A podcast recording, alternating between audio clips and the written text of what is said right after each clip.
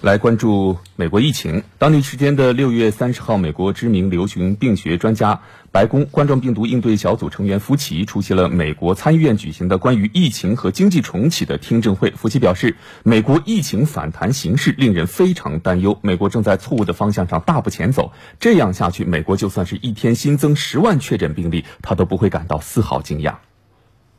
我非常担心，对现在的情况很不乐观，因为我们正走在错误的路线上。看看新增的病例的曲线就知道了。福奇强调，各州在重启经济时需要严格遵循重启指导方针。他说，目前美国各个州的进度不同，有些州的重启速度过快，跳过了必要的步骤。美国民众不应该把公共卫生措施看成是重启的障碍，而应该把它看成是重启的工具。人们不戴口罩就聚集在一起。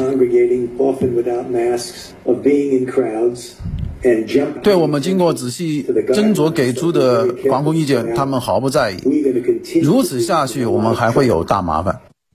在被问及疫情结束前美国会有多少死亡人数和感染病例时，福奇说他无法做出准确预测，但结果将是非常令人不安的。我们现在每天新增四万多例确诊病例。如果无法扭转目前的趋势，未来每天新增确诊病例将达到十万例，我也不会感到惊讶。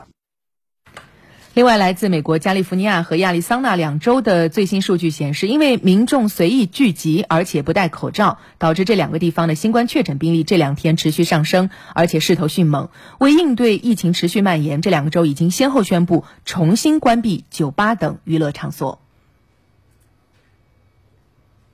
加利福尼亚州目前累计确诊病例已经达到二十多万，在过去十四天里，加州的感染者增加了百分之四十五，入院人数也增加了百分之四十三。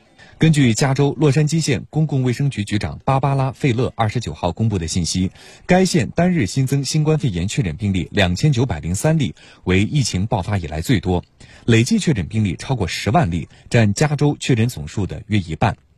费勒警告说，该县每一百四十名居民中就有一人被感染，而这一比例在上周仅为四百比一。为应对疫情，加州此前一天已下令关闭洛杉矶等七个县的酒吧。二十九号，洛杉矶市市长又紧急叫停该市影院的重启计划。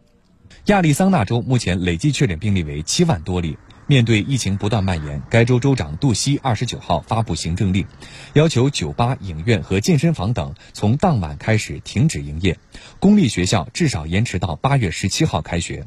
杜西同时表示，将限制大规模集会，五十人以上的集会活动将被禁止。